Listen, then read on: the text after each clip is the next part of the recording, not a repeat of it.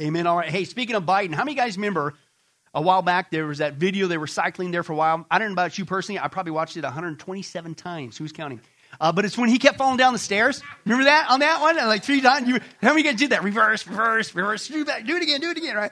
Three different times. And all of us, everybody doing, they're going like, what's wrong with that guy? Is he weak? Is he frail? Why, why, why is he falling down so much? And they came with all these theories. Well, believe it or not, Brian, this is your day. A mystery is solved. We have discovered, that's right, through our secret agent contacts. What is it that caused Biden to fall three different times? Let's take a look at that.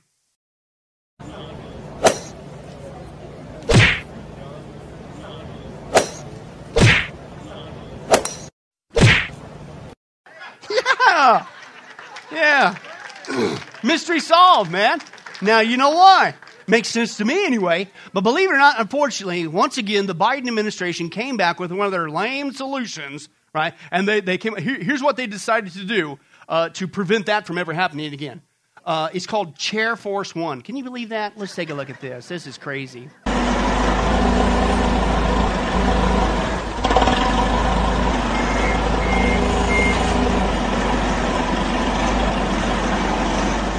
Yeah.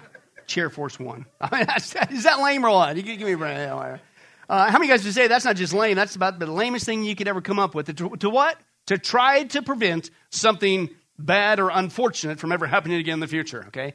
And as lame as that one is, Chair Force One, believe it or not, folks, our whole world, world is doing the same thing. When it comes to the seven-year tribulation, there really is something horrible that's coming in the future, and they got a lame so-called solution to deal with that event. And that lame solution is they laugh. They mock, they scoff at the rapture of the church, which is the only surefire way out of the seven-year tribulation. We leave prior, but they laugh and they scoff and they mock at it. That's not a good solution. You need to receive Jesus Christ, your Lord and Savior, right now, today. That's the only way to escape that horrible time frame. And so in order to help these people avoid the danger of being left behind at the rapture of the church prior to the seven-year tribulation, we're going to continue our study. Are you ready for the rapture? And again, folks, this is where a study I, I, where I just call, this is where the rubber meets the road. You know what I'm saying? I mean, we Christians can disagree on all things, but don't get this wrong. Don't get eternity wrong, right? You can sit there chicken this, chicken that, chicken baked, chicken fried, chicken boiled. It's all still chicken. It's all evil, right? But, but, but man, don't get rapture wrong. Don't get eternity wrong. Don't miss the rapture. Don't be left behind. Come on, right? And this is that kind of study. Now, we've already seen about four things about the rapture to help people to get ready for it. We saw the basis of the rapture, the importance of the rapture, the purpose of the rapture, and last time, if you recall, the reward for the rapture, right? What's the what's the lie that's going in the church today? Oh, don't talk about Bible prophecy. Don't talk about the, are you trying to scare me? Doom and gloom. Are you kidding me? It's not doom and gloom. Uh, you know, because we all know that after the raptures we saw in the last study, we go to that thirteenth island Walmart. Yeah. No. We go to what? We get, it's reward time. And last time I checked, the reward's way better than what we're experiencing here. So after the rapture, we saw the reward is what? We go to heaven. We go to heaven. We get new bodies. We get new surroundings. Yay. Okay, a lot better than here. Then we come back with Jesus. We get to be part of the millennium, right? Where we get to rule and reign with Jesus on a renovated planet to Garden of Eden-like conditions. There's going to be peace with nature. And then, think about it, no more invisible stuff. We get rewarded with seeing Jesus face to face. And I don't know about you, but man, whew, I'm hoping to give him a hug and say, thank you. Thank you for winning this incredible future for me. In spite of me, and it starts at the rapture. How is that doom and gloom? That's nuts, man. And and and no wonder that the church is looking like their diet today consists of sour lemons, pickles, and prunes. You need to be reminded about your future, and it begins at the rapture. But I'm still preaching on it, so guess what, Andy? There's got to be more, and Andy is right. And that's weird. That was a normal voice, but we'll pass on that. Uh, the fourth thing that we're going to take a look at the rapture in order to help people get ready for it. And that's the timing of the rapture. And to me, that's just the next logical step, right? We know the rapture is real. We know it's important. We know its purpose. And again, last time we saw the amazing reward for the Christian who gets to go in the rapture, right? But can we know when it's going to happen? Okay, well, uh, we're going to take a look at that, the timing of the rapture. And, and believe it or not, folks, it's a big deal, right? And, and there's there's people that have different opinions on it, right? When does it happen? Is it prior to the seven-year tribulation, the pre-trib position? Is it halfway into the seven-year tribulation, the mid-trib position? Is it all the way to the very end, and then you go and come back down, the post-trib position? That's what they believe. Or is it only the super duper spiritual Christians who get to go that the partial rapture position, right? The timing of the rapture is a huge deal, folks, as this guy shares. He says this, the timing of the rapture is one of the most controversial and often debated issues in eschatology, the study of last things. The Bible teaches that at some point in the future, Jesus is going to come and the bodies of all the deceased age believers, the Christians who died before us, they will be resurrected, and all the living believers still alive at that time will be raptured to meet the Lord in the air. The truth of the rapture is agreed upon by most Christians, but at the same time, it's not true when it comes to the timing of the rapture. The question is more than just a theological ivory tower debate. Rather, there's a great deal, listen, at stake on which view is biblical. Think about it. If the rapture occurs in our lifetime, your future is going to be very different between which one is correct, right? For instance, will you and I as Christians, will we be here to see the Antichrist? Will we be forced to choose whether or not to take the mark of the beast on our right hand or our forehead? Will we witness the carnage of God's wrath being poured out on the whole planet? Or will we be in heaven during this time frame, enjoying glorious fellowship and intimacy with Jesus and the rest of the church? Will you and I be here for none, for half, for three-fourths, or all of the seven-year tribulation? It's an important and sobering question. Listen, simply stated, will the church go through any or all the seven-year tribulation before the rapture occurs? Here it is. To put it another way, when will the believing be leaving? Right? It's a huge issue, right? And so that's what we're going to take a look at today. Okay, now again, uh, the Bible does not tell us the exact time or the day of the rapture. And we saw before, I think it's common sense. What would we do if we knew the exact day and hour of the rapture? God knows our sin nature. We goof off to the very end. Oh, it's time to get serious. Or if a person's not saved, what would they do? Well, okay, yeah, rapture happens in five minutes. I guess I better respond to the gospel, right? Same thing. So he doesn't tell us the exact time or the hour. But I do believe, and I'm convinced biblically, and that's the whole point, the Bible is supposed to determine our beliefs.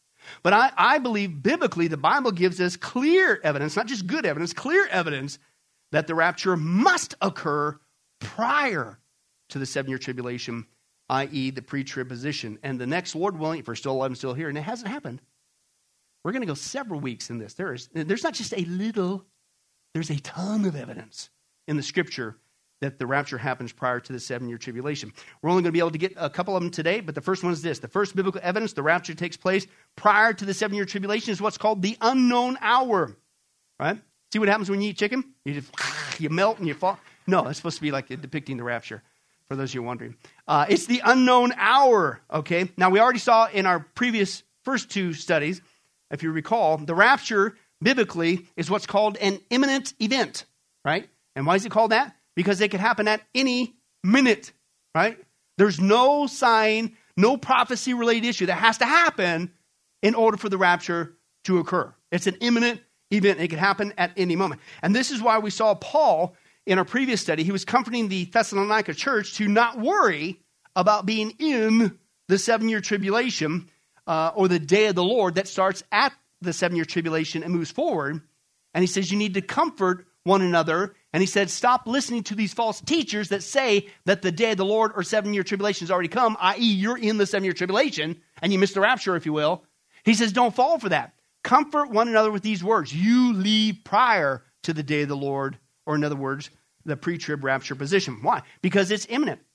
And it can happen at any moment, and we need to be prepared for it. In fact, that's what the scripture says. Not just that the rapture is imminent, okay, but the Bible tells us what to do as we wait for this event that could happen at any time, okay? The Bible says that we need to be waiting. We need to be expecting it because it's imminent. We need to be patient. We need to be alert. We need to live self-controlled lives. We need to get the gospel out as fast as we can because today could be that day.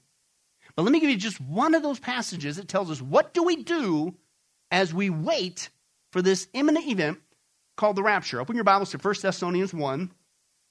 First Thessalonians one, we're going to read just verses eight through ten. And let's take a look at what the scripture says we need to be doing in light of the imminency of the rapture. First Thessalonians one, eight through ten. If you find Second Thessalonians, what do you do? Hang it left. If you find Third Thessalonians, what do you do? Throw it away. It's not in there. That's right. All right. Book of Hezekiah. Where do you go from there? Eh, throw in the trash too. I'm just buying some time, folks.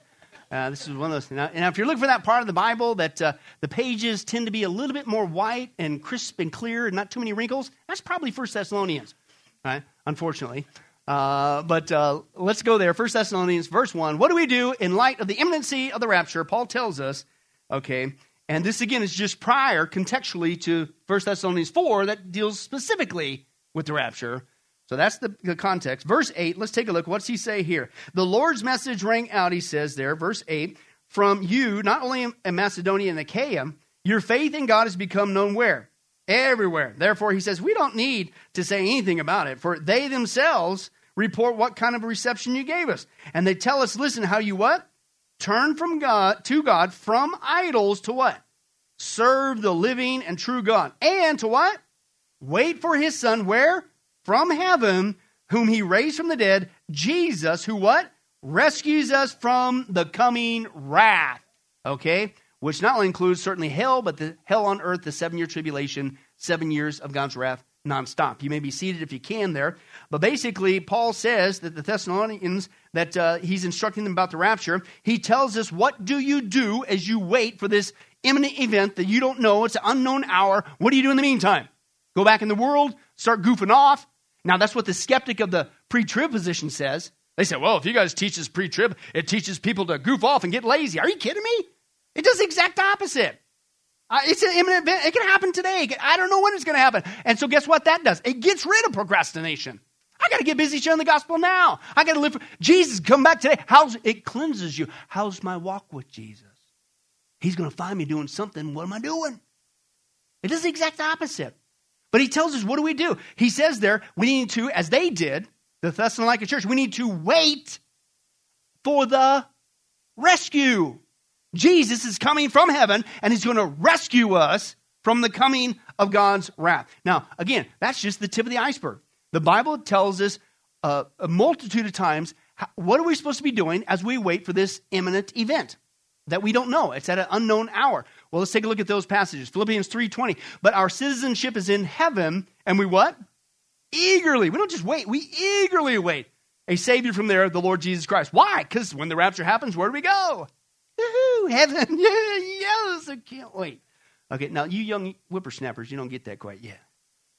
The older you get, and when your body starts falling apart, and whew, that, that verse gets golden, right? Have you got to that point yet in your stage of life where you, you bend over to straighten the wrinkles out of your socks and you realize you ain't wearing socks? That makes you almost want to wash your tongue out. All right, let's just move on, all right? Colossians three four, when Christ, who is our life, appears, what? Then you will also appear with him in glory. First Timothy six fourteen, to keep this command without spot or blame until the when? Our appearing of our Lord Jesus Christ. James five eight, you too be what? Patient and stand firm. Why? Because the Lord, his coming is near. First Thessalonians five six. This is j- the chapter right after the rapture passage. So then let us not be like others who what? Don't sleep. Don't goof off. Don't go back in the world. No. But let us what? You need to be alert. You need to be self-controlled as we wait for the imminent unknown hour, the rapture. Titus two thirteen. While we wait for the what? Blessed hope. Notice it's not doom and gloom, right? It's a blessed hope, right? The glorious appearing of our great God and Savior, Jesus Christ. And Jesus said this to the churches, Revelation three three. Remember, therefore, what you have received and heard. Obey it and repent. Why? Because if you don't wake up, I will come like a thief, and you will what? You will not know at what time I will come to you.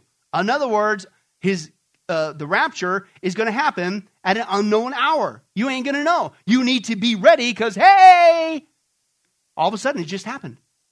In fact, the Greek word harpazo, as we saw before, is where we get the word rapture from, okay? That's exactly what that word implies. It isn't just like, hey, the, the rapture's starting to happen. I better hurry up and finish my cheeseburger. No, it's a bang, just like that. And that's what the word rapture means, right? Uh, in, in fact, it means to not just remove, it's a sudden removal. It's not just a catching or snatching away. It's a sudden snatching, a sudden catching away. To seize, to carry off quickly. Listen, a surprising quick departure. Bang! You ain't going to have time to change your clothes. You ain't going to have time to finish mowing the yard. It's that fast. And it's going to happen when you don't know. And you need to always what? What do you say? Wait, be patient, stand firm, live self controlled, godly lives. Why? Because you need to be a positive advertisement for Jesus. Get busy sharing the gospel. Why? Because we're on a giant rescue mission. I, I know this might sound foreign, but did you know that God wants other people besides us to go to heaven? What a concept, right? Okay, and so that's what we're supposed to be doing in the meantime. The rapture is imminent, and listen, it happens at an unknown hour. Now, here's my point. Only the pre-trib position maintains the biblical teaching of imminency and that it is at an unknown hour. Now, let me explain that, right? The pre-trib position, because it happens prior, nothing, there's no event that needs to take place. It could happen today. That maintains biblical imminency, unknown hour. All the other positions, mid-trib, pre-wrath, post-trib, ruin it. And that's what is one of the many reasons why I think they're unbiblical, because they disagree with the scripture. Now, let me demonstrate that to you, right? Let's, let's just pick the, the first one in line, the mid-trib position, right? They believe the rapture happens in the middle of the seven-year tribulation. But what did we just see? It's imminent. It can happen any moment, and I don't know when, right? That's what the Bible teaches. But think about it. If the rapture is in the middle of the seven-year tribulation, I know biblically exactly when the seven-year tribulation starts. Daniel nine twenty-seven, Revelation six one, the white horse rider, the Antichrist makes a covenant with the people of Israel. Bang! As soon as that happens, Daniel's seventieth week, the final seven, that's why it's a seven-year tribulation, not a two or five or one hundred twenty-two. Daniel, it starts. And then Revelation six tells me the exact order of events. Also Matthew twenty-four, we'll get to that in a second. The, it tells me the exact order of events that come next. You got the sealed judgments. The white horse rider, the red horse rider, the, the black horse, the, the famine, the martyrdom, the signs in the sky, and bang, right? So here's my point. If the rapture happens in the middle, then all I got to do, if I'm supposed to be in the seven-year tribulation, as soon as that Antichrist makes the covenant with Israel, I just set my clock. And I know I got exactly three and a half years before the rapture. But what does the scripture say? You don't know when. And it's the same thing with the other positions. Once you put the church in the seven-year tribulation, you can make the rapture a calculable event. But what's the scripture say? You don't know when. Only the pre-trib position maintains biblical im- uh, imminency and the unknown hour. I like what one guy had said, a prophecy teacher. He said, these people that keep trying to squeeze the church in there, even though the church is not in there, and we're just getting started, and all the massive amount of reasons why biblically we're not. It's not just some convenient form of escapism, right? The, but the term he puts for those people that just want to squeeze the church in the set, he calls them tribulation wannabes. You just want to be in there for some reason. But, I mean, if, hey, if, if the scripture taught that, we need to deal with that. But that's not what the scripture teaches.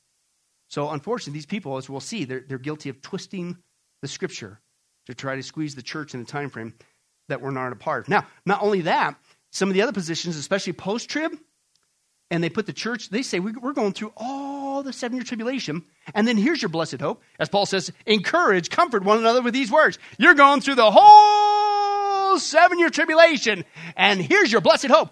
You get raptured, come right back down. That's the post-trib position. Isn't that crazy? But one of the things they do is they confuse the rapture with the second coming that happens at the end.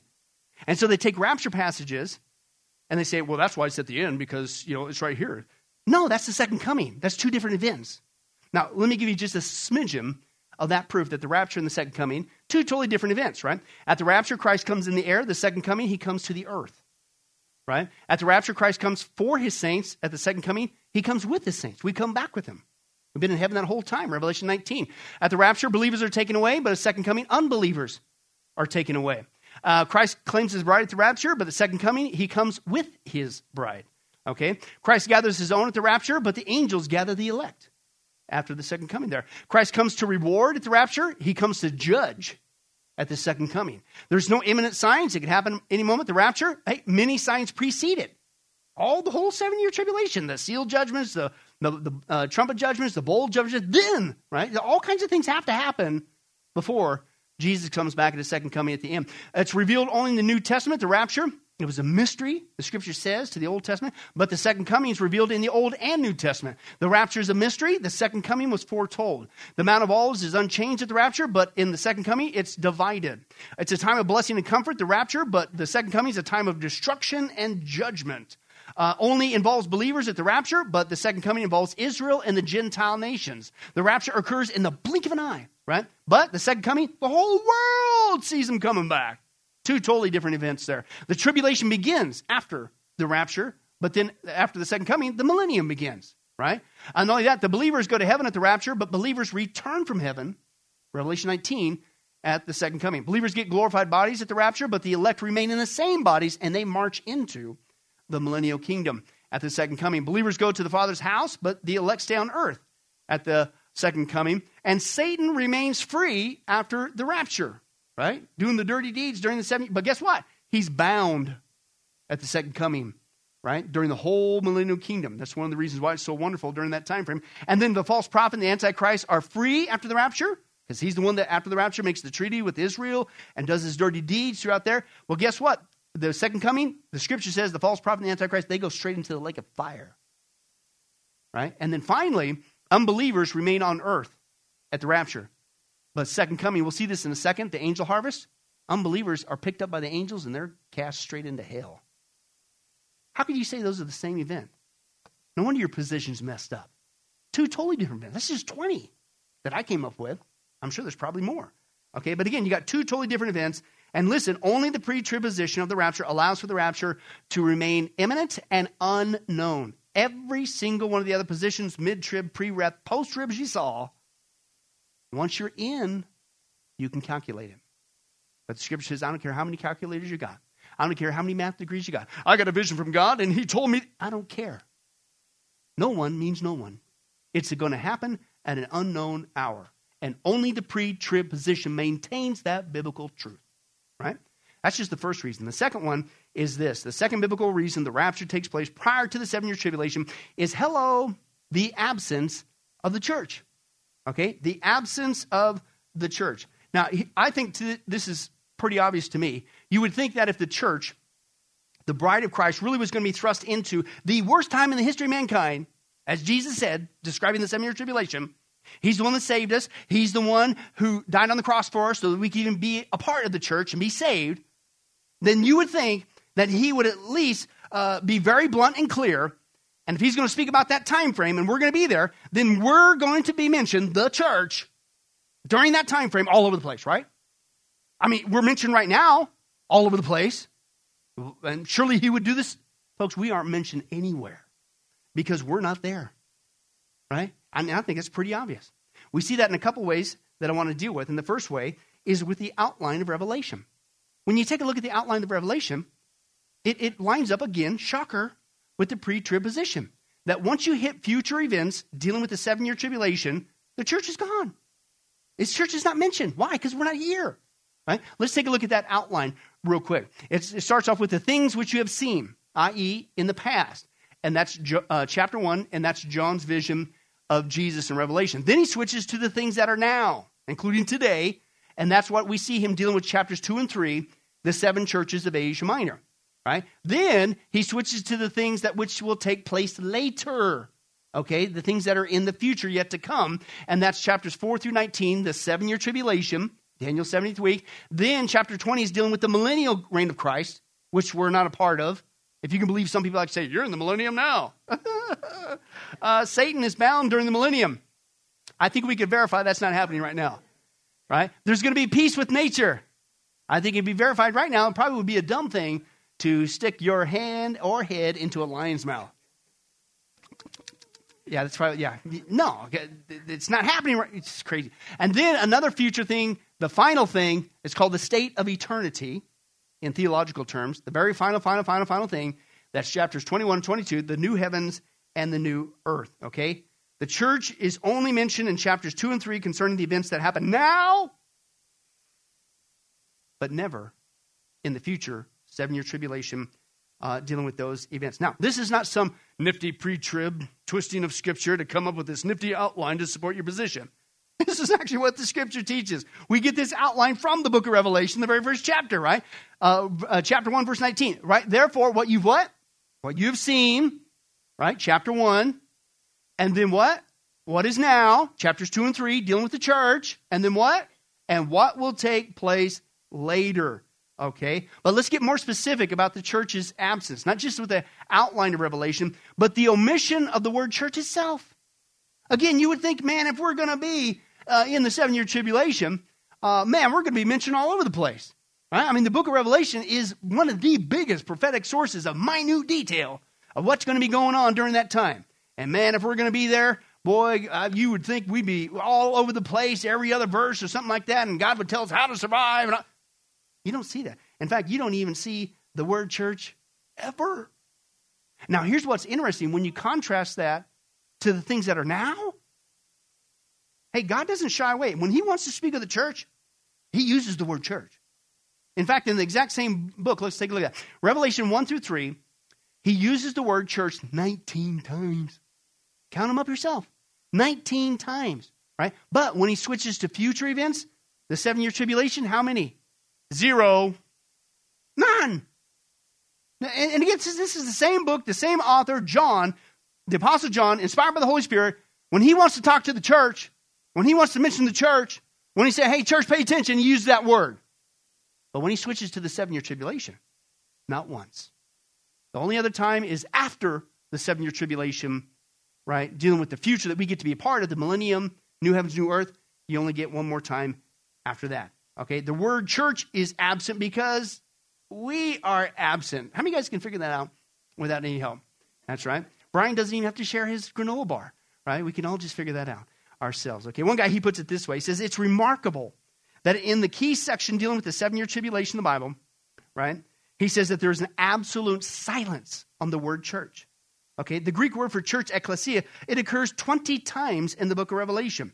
In Revelation one through three, it's mentioned nineteen times where Jesus specifically addresses the church, right? He, he talks about uh, uh, Ephesus and Smyrna and Pergamum and Thyatira and Sardis and Philadelphia and Laodicea, and he gives detailed instructions and admonitions to the church. When he wants to speak to the church, he uses the word church. But then suddenly, starting in Revelation four, John shifts from an in-depth message to the church to total silence of the church for the next fifteen chapters.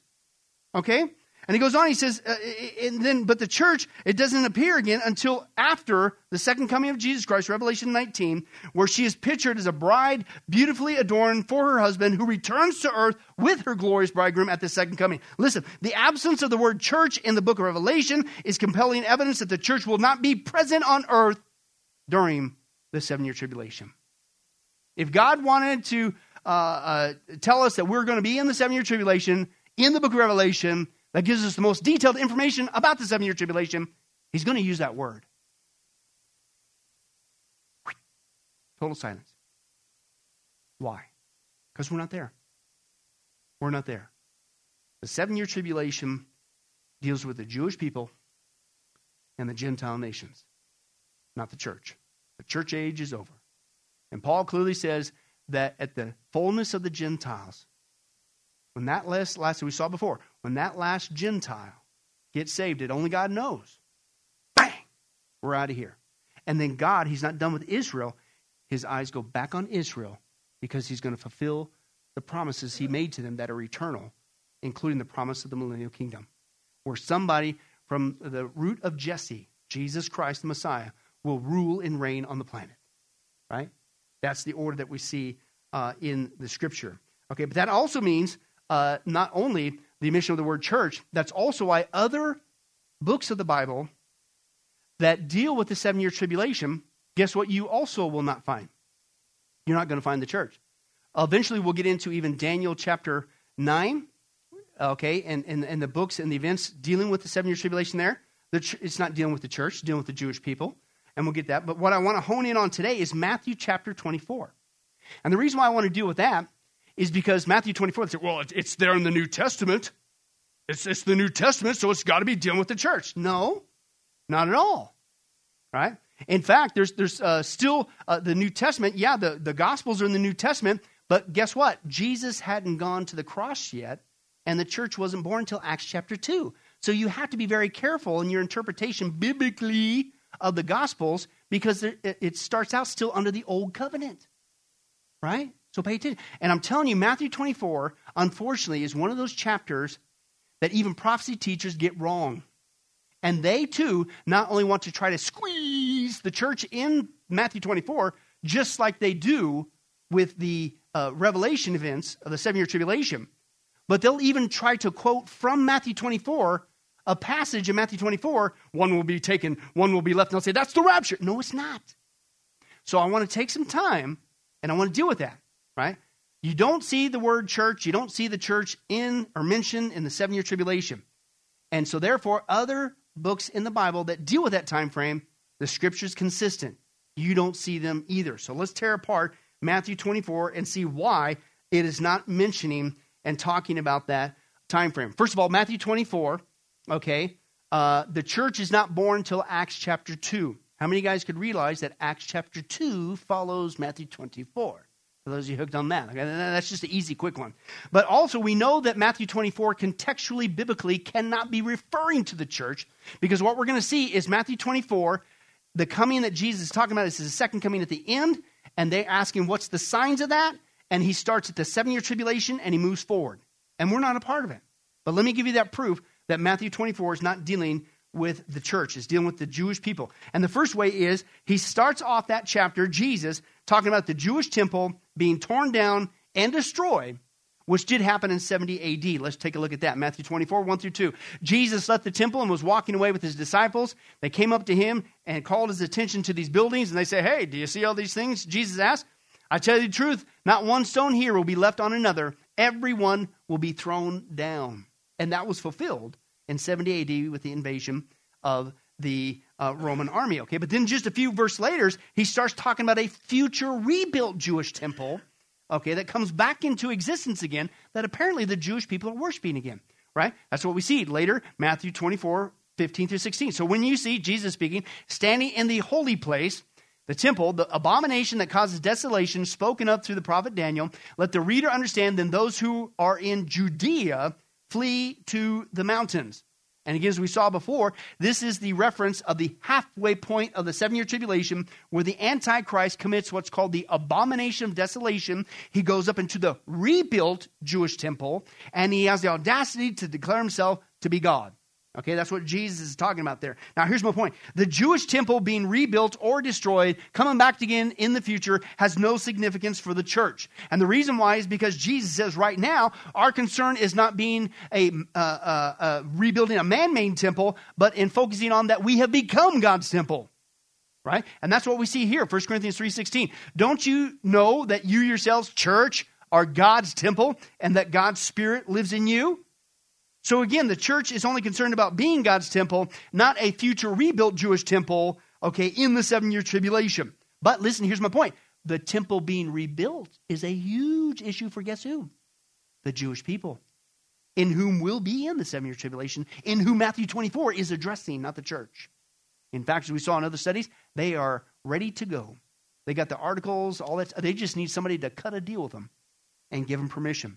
And of course, that's what's going to start the seven-year tribulation. But, but let me give you some more evidence. Contextually, Matthew twenty-four cannot be dealing with the church. Jesus also tells the people of that time frame that after the abomination of desolation, you need to what? You need to flee to the mountains, right? That's what we see here, Matthew twenty-four sixteen. Then let those who are where?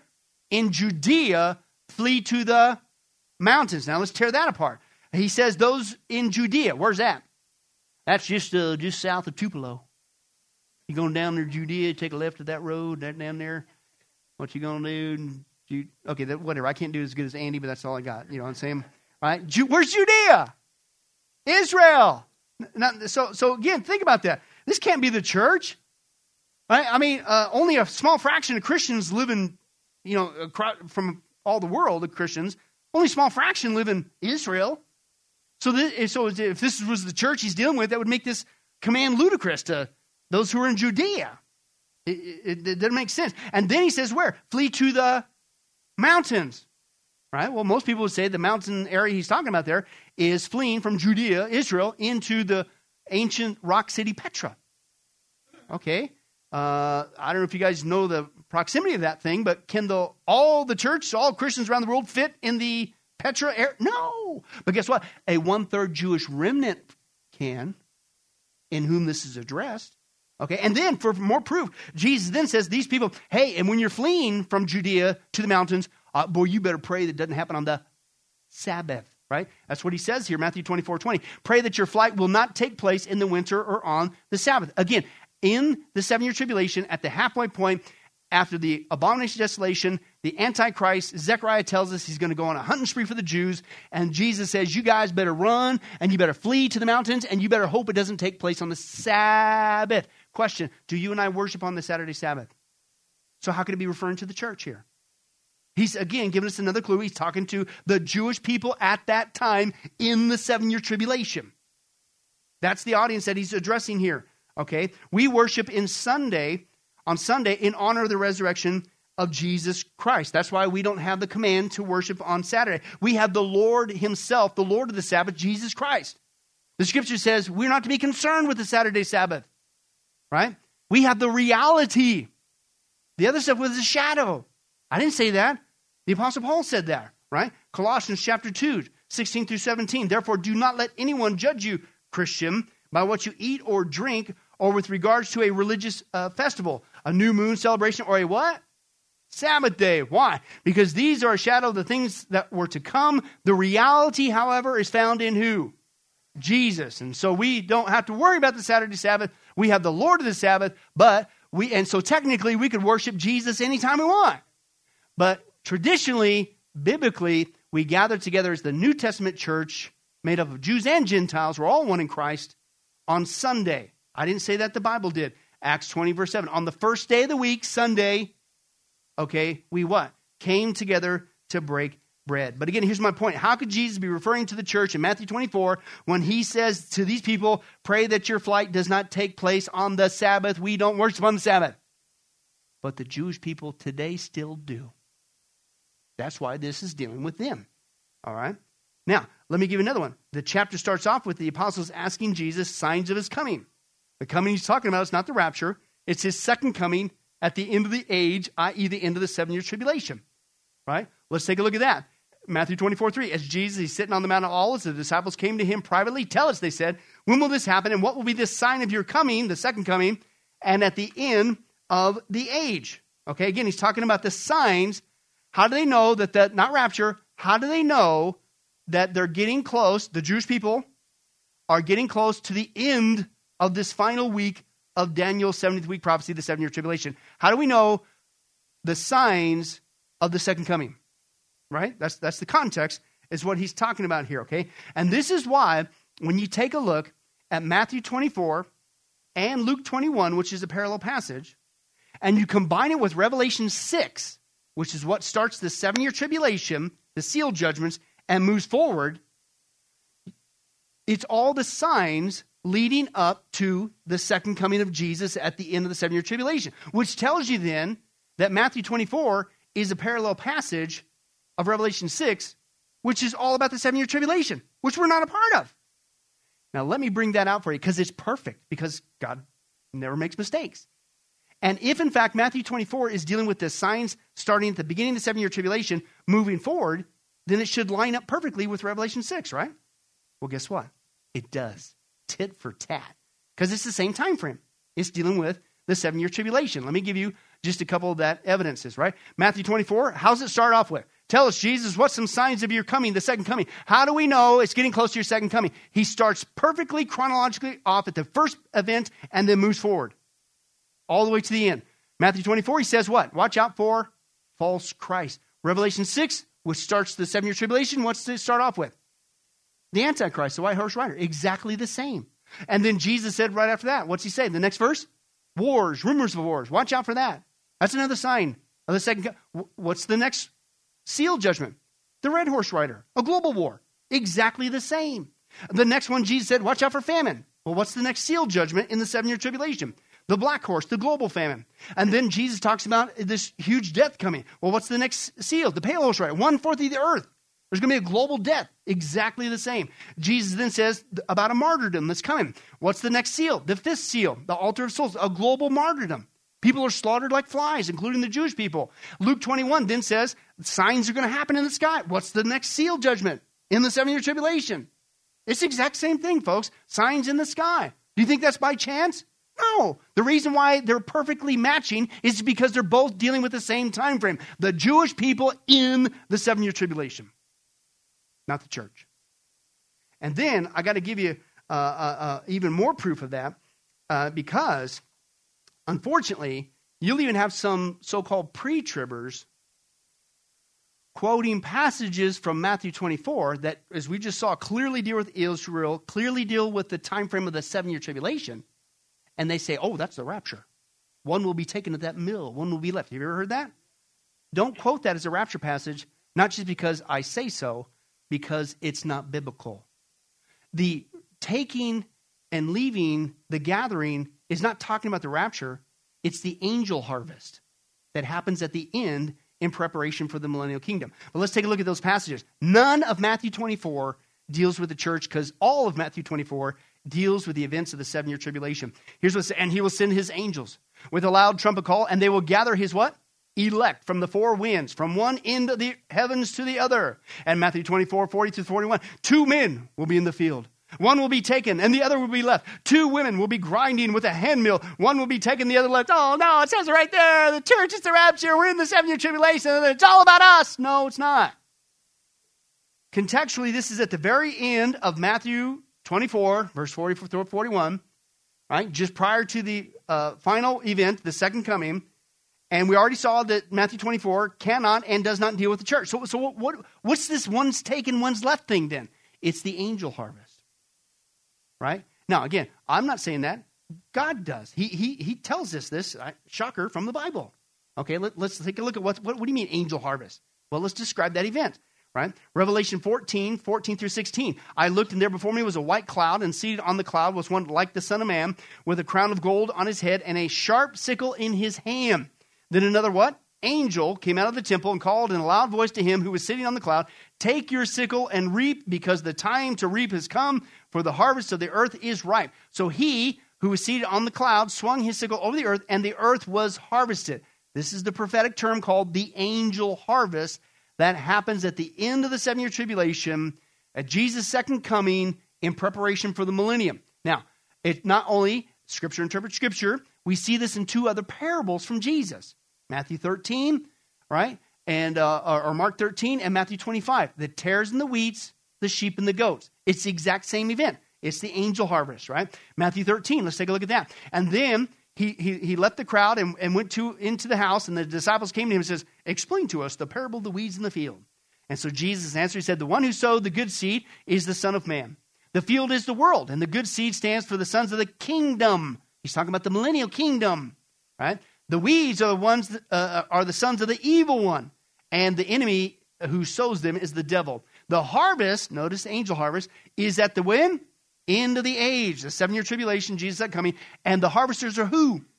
Angels. And the weeds are pulled up and burned in the fire. Okay, what's that?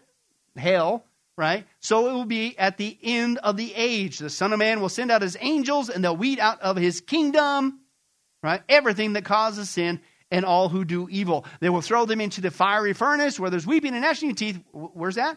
Hell. And then the righteous will shine like the sun in the kingdom, the millennial kingdom, of their Father. He who has ears, let him hear. Let me give you just one more passage here. Matthew twenty-five, the sheep and the goats. When the Son of Man comes in his glory, the second coming, and all the what? Angels with him. He will sit on his throne in heavenly glory. All the nations will be gathered before him. And what's he going to do? He's going to separate them.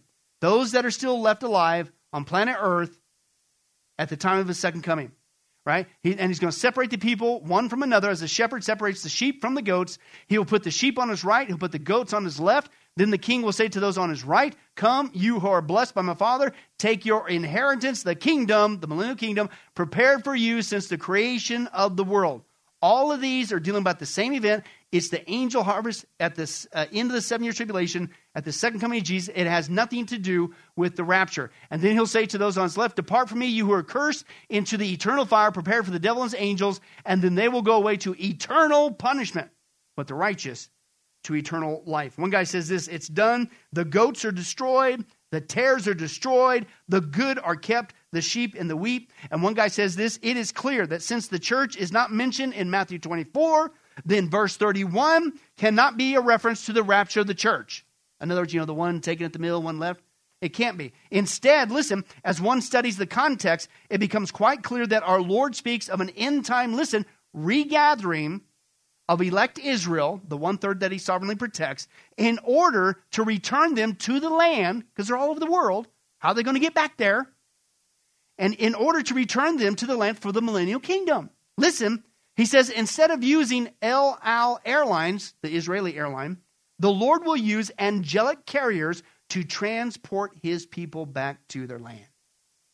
This has nothing to do with the rapture. I wish people would stop quoting it as a rapture because it's not biblical. Rather, the event that he's talking about is the angel harvest. And that's why you have two groups of people. At the end of the seven-year tribulation, the people on planet Earth are going to be in two groups: the wheat and the tares, the sheep and the goats. And basically you have the remnant of the Jewish people that God sovereignly protects, Revelation twelve by the Archangel Michael. Antichrist, Zechariah thirteen, is going to slaughter two-thirds of them, unfortunately. Then you're going to have any of the believing Gentiles, okay, that do get saved. Most of them are going to be slaughtered like flies, the Scripture teaches. Even their heads chopped off, Revelation twenty. But there'll be a few left alive. So these people need to be gathered up because they get to go into the millennial kingdom, right? What's he going to do? Get a bunch of buses? Right? Say, well, you guys better hurry and get here. I'm going to give you five days, and you better get over in a boat. Right? There's that Tupelo, Mississippi thing. But anyway, okay, but guess what? You're still going to have, guess what, left on planet? Those that still scoff and mock and say, no. Now, most of the planet's going to be ravaged at that point, but you're still going to have some unbelievers on the planet. And so what's he going to do with those? Do they get to go in the millennial kingdom? No. So he sends another batch of angels, and what's the Scripture say? These people, listen to this. Somehow, some way, they survived all the seven-year tribulation. And you know what reward they got? The angels came, swooped them up, and chucked them straight into hell. Isn't that wild? This not only has nothing to do with the rapture, it's the angel harvest, which blows me away. Because all the other people that put the church in the seven-year tribulation, they're not selling, quote, the blessed hope that you and I, that we're not going to step one nanosecond in the seven-year tribulation. Not just because it's escapism, because that's what the Scripture teaches. That's why it's called the blessed hope. That's why Paul says, encourage one another with these words. If I'm in the seven-year tribulation, the worst time in the history of mankind, what's so encouraging about that? But these people who put the church in the seven-year tribulation, they're raking in millions of dollars because we share the blessed hope. You could leave with us at the rapture through Jesus Christ. You could escape not only hell, but hell on earth, right? They sell fear because what they say is you're going to be in the seven-year tribulation and you better hang on, right? Our goal is to get busy living for Christ, sharing Christ, sharing the gospel. Their solution is you better buy survival gear. You better buy some five-pound buckets of lime. You better get eighty-five pounds of bean. You better get rice. You better get this. You better get a bug-out shelter. You better get a Jeep, a four-wheel drive. You better make it. Uh, you better survive the Saturday. Uh, I'm not joking. And so people are freaking out instead of longing for his appearing. Why are they doing that? I'm convinced because this is involved. I had one prophecy teacher tell me, One, just one of these so-called Christian ministries that put the church in the seven-year tribulation. Of course, what they say is you're going to be in the seven-year tribulation. You're going to you're going to be in seven years. And then, then what's the next breath? Well, hey, go to our website and click on this and buy this and buy that. They sell survival gear, right? Just the one said in one year alone, they just off the survival gear made somewhere like seventy to eighty million dollars. There's big bucks in selling fear. But what's the Scripture teach? Even if somebody could survive all the way to the end of the seven-year tribulation, you're the ultimate survivor. You're going straight into hell. One day, an angel will come and swoop down and scoop you up and throw you straight into hell. Wow. Tribulation wannabes. I wouldn't want to be in that camp. But let me close real quick. One last point. and we'll close. If you want even more proof that Matthew twenty-four has zilcho to do with the church, I think it's pretty obvious when you take a look at the context, amen? Okay, all you got to do is compare the rapture passage, First Thessalonians four, with the events of Matthew twenty-four. And they don't even coincide at all because it's two totally different things.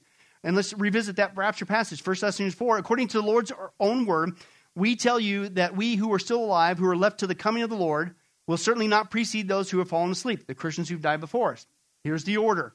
For the Lord himself will come down from heaven with a loud command, with the voice of the archangel and the trumpet call of God. And who goes first? The dead in Christ go first. They get their resurrected bodies, and we're hard on their heels. After that, we who are what? Still alive. We haven't experienced death. And our left will be harpazo, caught up. That's where we get rapture, together with them in the clouds to meet the Lord on the earth. No, that's the second coming. In the air, right? And we'll be with the Lord forever. And since you're going to be in the seven-year tribulation, you better go to that website. You better get that survival gear. You better get a, a, a genuine buck knife. You better get you to heaven and a bunch of gas. And you No, encourage one another with these words. Now, compare this with Matthew twenty-four that's dealing with the Jewish people in the seven-year tribulation. There's nothing alike. It has nothing to do with it. Two totally different audiences, two totally different time frames. Where does First Thessalonians four, the rapture passage, mention the darkening of the sun, like Matthew twenty-four? Uh, it doesn't. You know why? Because Matthew twenty-four is dealing with the seven-year tribulation. We left prior to the rapture, right? On and on it goes. Where does First Thessalonians four mention the moon not giving its light? It doesn't. Where does it mention the stars falling from the sky, like Matthew twenty-four? Uh, it doesn't. Uh, where does it mention the powers of the heavens being shaken? Uh, it doesn't. Uh, where does First Thessalonians four, the rapture passage, mention the, all the tribes of the earth mourning? Uh, it doesn't. You might start to see a pattern here. Uh, where does First Thessalonians four mention all the world uh, seeing the coming of the Son of Man? It doesn't, because that's the second coming, not the rapture, right? Uh, where does First Thessalonians four mention God sending forth his angels to do the harvest? Uh, well, it, it, it doesn't. Uh, in Matthew twenty-four, the Son of Man comes on the clouds. First Thessalonians four, uh, the ascending believers are in the clouds. Okay, two different things. Matthew twenty-four, the angels gather the elect. First Thessalonians four, the Lord himself gathers the believers. And then it only speaks of the voice of the archangel. Matthew twenty-four, uh, uh, nothing is said about the resurrection. First Thessalonians four, we just saw. It's the whole central point. Oh, the dead go first, right? And then we're hard, we get our resurrected body. It's, it's about the resurrection at the rapture. Matthew twenty-four, the order of ascent is absent. First Thessalonians four, it's the central point. Again, the dead go first. We're hard on the heels, right? It's two totally different events. And then Matthew twenty-four, the elect are gathered after the Christ's arrival to the earth, the second coming. While in First Thessalonians four, the rapture, the believers are gathered in the air and taken to heaven. Again, you compare the classic rapture passages that nobody disagrees with, compare it to Matthew twenty-four. None of it has anything to do with the church. And I wanted to bring that up. It might seem like a little, you know, sidetrack, but it's very important, if anything, so you realize that those passages, two will be there, one with, it's not a rapture passage. It's the angel harvest that's going to happen at the end of the seven-year tribulation, okay?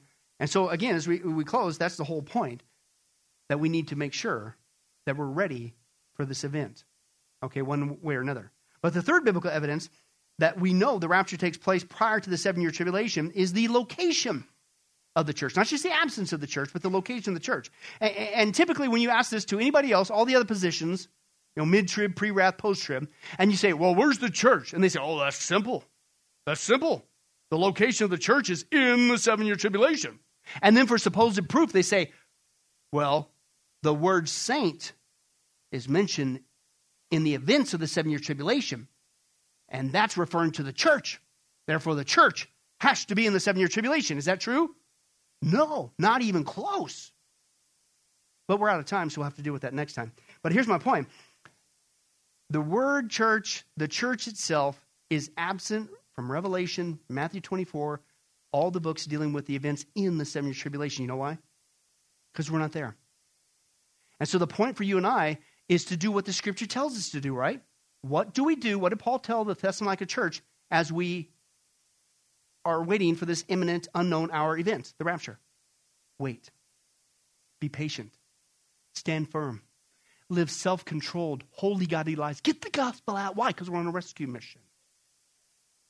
That's our response. It doesn't promote laziness or apathy. Are you kidding me? It has a wonderful way of cleaning up your walk, uh, your, your walk with Jesus Christ. Because, folks, the facts are this. We wouldn't want our worst enemy to be in the seven-year tribulation. Let's take a look at what's going to happen to the planet after the rapture. We'll close in prayer after this.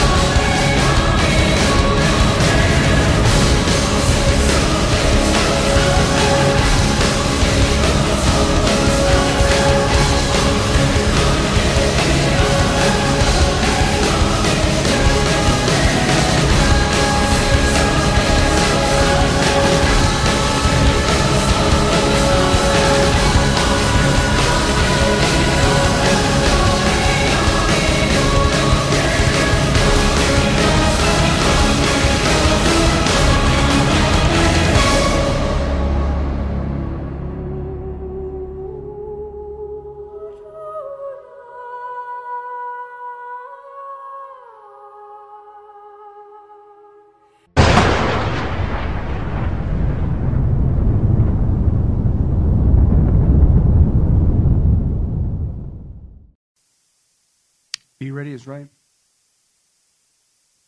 Are you ready for the rapture as a Christian? You know how you know? You're not living for this world. You're longing for his appearing. And since you know it's at an unknown hour and it's imminent, it could happen today. Your life has a pattern of every day. You're staying tight and living close to Jesus Christ.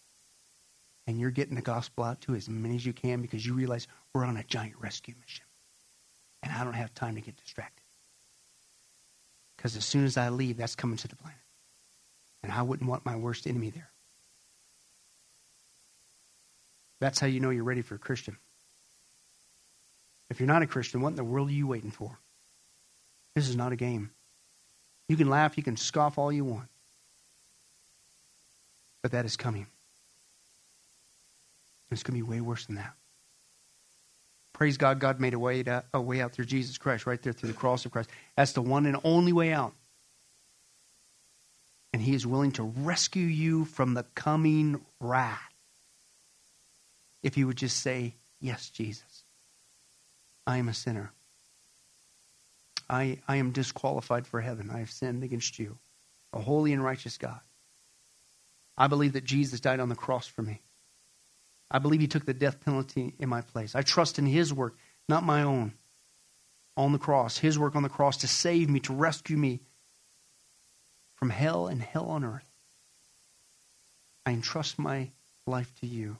I, I confess Jesus is Lord. I believe in my heart that God raised from the grave. The Bible says if you do that now, you won't go there. What are you waiting for? Please, if that's you, receive Christ as your Savior today. Amen? Well, hi, this is Billy Crone of Get a Life Ministries, and I hope you were blessed with this study.